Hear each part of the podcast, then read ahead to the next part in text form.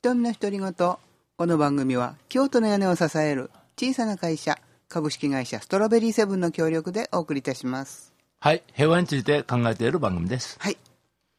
さっきスタジオ入る前に、はい。京都新聞見てたら、はい。僕の好きなジュゴンのことが書いてあるの。沖縄の？うん。うん。あの、辺野古の海にね、はい。去年ぐらいかな、3頭ぐらいしか残ってないとか言うてたよ。はい。ジュゴンってあの、白いやつ。でかいやつ。でかいやつ、クジラほど大きないな、うんイルカみたいなもんやな。うん。感じとしてはねな。うん。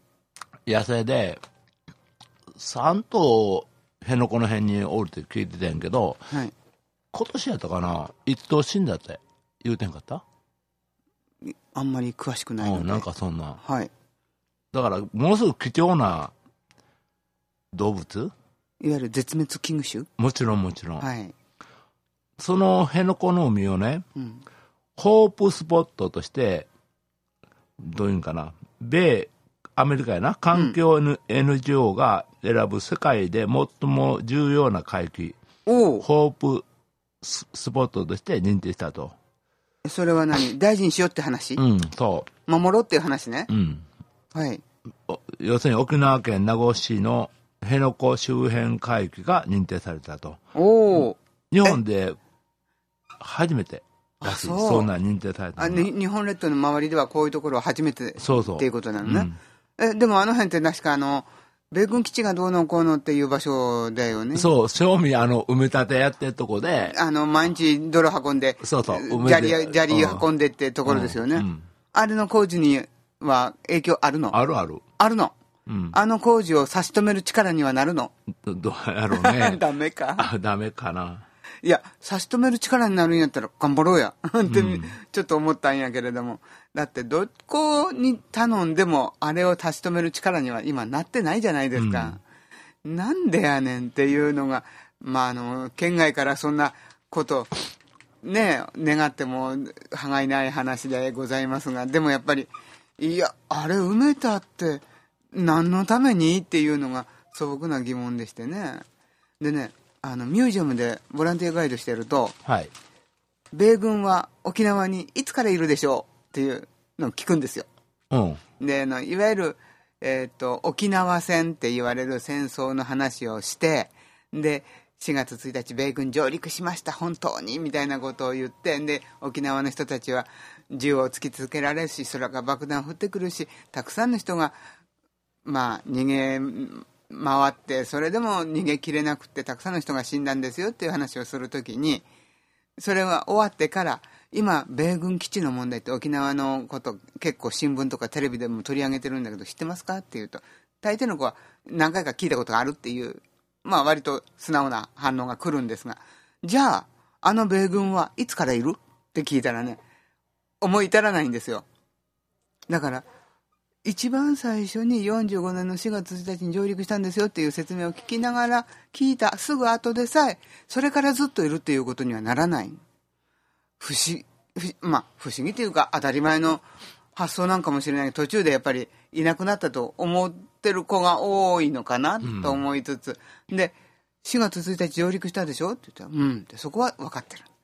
で、それから一回も帰ったことないのよって言ったら、えー、って話になってね。で、日本国沖縄県になったのは72年の5月15日だっていう話をして、そうだよね。うん。あ、その、日本国になったのは1972年やけど、うん。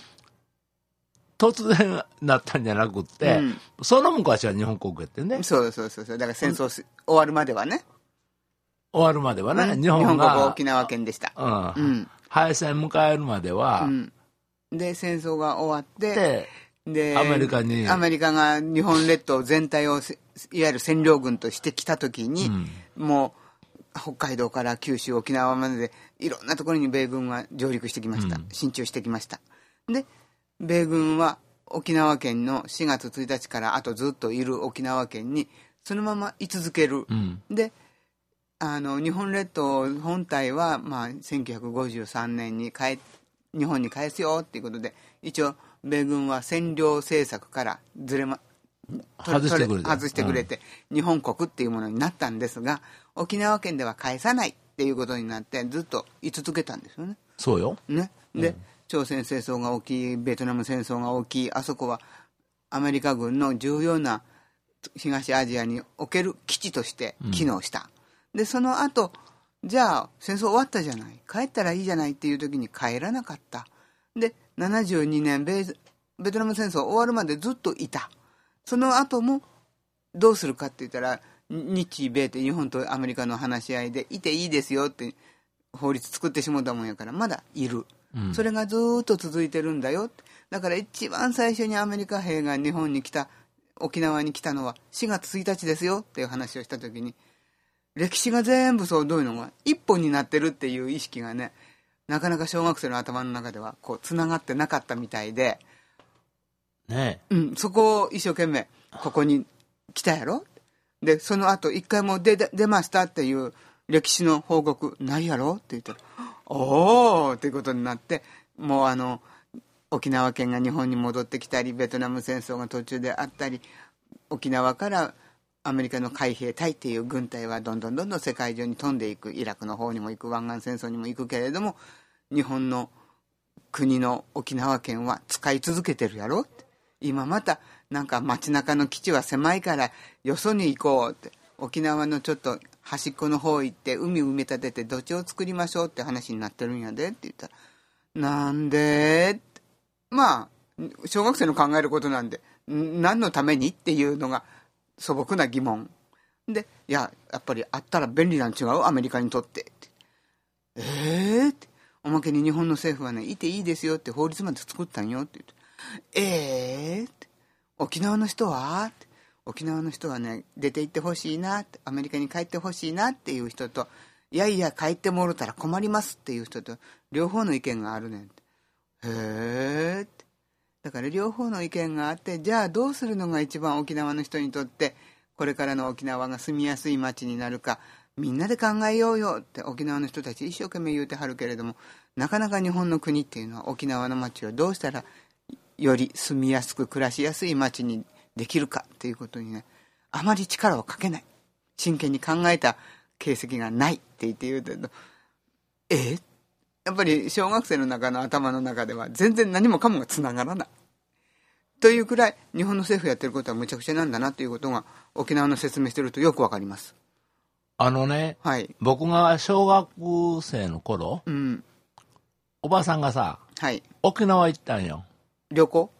うんなんかの視察でへえ見に行かはったん。や婦人会の、あそういうあの慰安旅行兼研修旅行的な？じゃあの婦人会ってあるやん、うん。今でもあるやろうけどね、うん。あれの京都府のなんかまあ偉いさんっていうのはおかしいけど、研会修旅行だね。会会長みたいなのがあって、うん。沖縄を見に行きましょうという会があっへて海外行ってきた言わはんねまあ海外だよね。なあパスポートいるんもんね。外国や、うん。うん、パスポートがいって、うん。あの当時な。72年まではパスポートがいりましたから。そうそう。アメリカの国やったからパスポートを,、を持ってうん。沖縄行ってたよね、うんね。まあそれもあの珍しい話になってるし、うん。沖縄の高校生たちが甲子園来る時にもパスポートを持ってきたとかいうのも非常に今言うと中高生ははあって感じでそれはびっくりする。一時日本やなかったよね。そうそうそう、ん。小笠原もそうやったよな、小笠原諸島の方がちょっと早く返還されて。戻ってきましたね。うん。うん。それで沖縄がさ72年か。そうまだあの大阪万博やってる時はそうですよ。が外国やったんあれ。外国だし。アメリカやったベトナム戦争真っ盛りだし、あうんなかなか大変な時期を日本のお大阪では万博ですって世界の国からこんにちはみたいなわいわいわいわい言ってたやん、ね。その時まだ沖縄はアメリカやった、うん、全然あのなぜ子供だったんであんまり実感ないですけれども。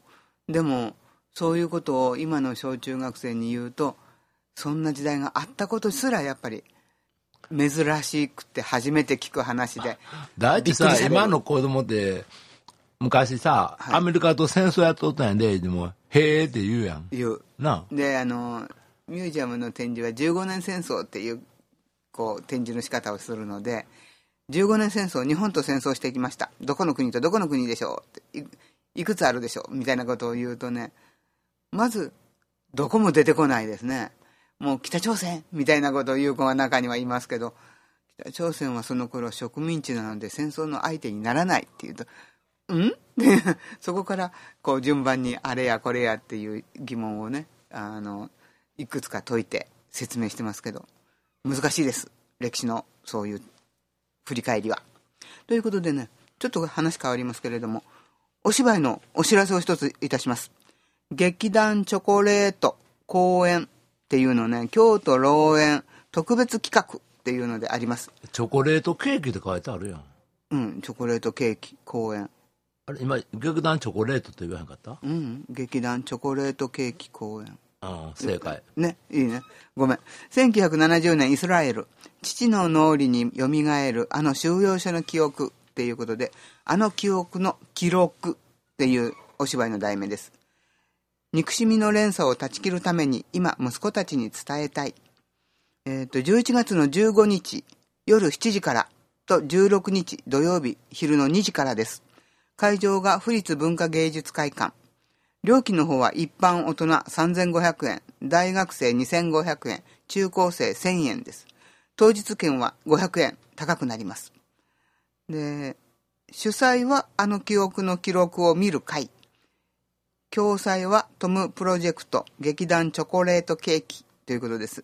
で、お問い合わせは京都農園電話075-231-3730ファックスは075-211-7855です。電話075-231-3730。要するにあの、アウシュビッツ、ホロコーストの話ですね。アウシュビッツ収容所で一般のユダヤ人から隔離され、ガス室での大量殺人の手伝いを強制されていたという、拭いきれない記憶を持つ主人公。奇跡的に生還した彼は、今はイスラエルで家族と平穏に暮らしていた。しかし子供たちは学校でホロコーストの悲劇を繰り返さないために、いかに国を守るかについて教え込まれていた。そのためには先制攻撃も必要。血を流しても戦うという息子に彼はついに重い口を開いた。ということで、お父さんの戦争中の体験が息子に伝えられていく戦争を生き抜いた男に刻み込まれているあの記憶ということで、あの、第二次世界大戦のホロコースト、ナチスドイツのアウシュビッツ捕虜収容所のお話がメインのお話です。で、ぜひぜひあの、見に行っていただきたいんですけど、ちょっとお高いですけれどもね、でもお芝居としてはこんなものかな。あの記憶の記録、11月15日夜7時からと16日昼2時からです。府立文化芸術会館で行われます。お問い合わせは075-231-3730。ぜひ、記憶の継承、記録の継承ということが今世界中で一つの大きな平和の問題に関するポイントになっています。そういう意味でも体験者が伝える、体験者の話を聞くっていうことが日本でも非常にね、少なく珍しいことになってしまっている。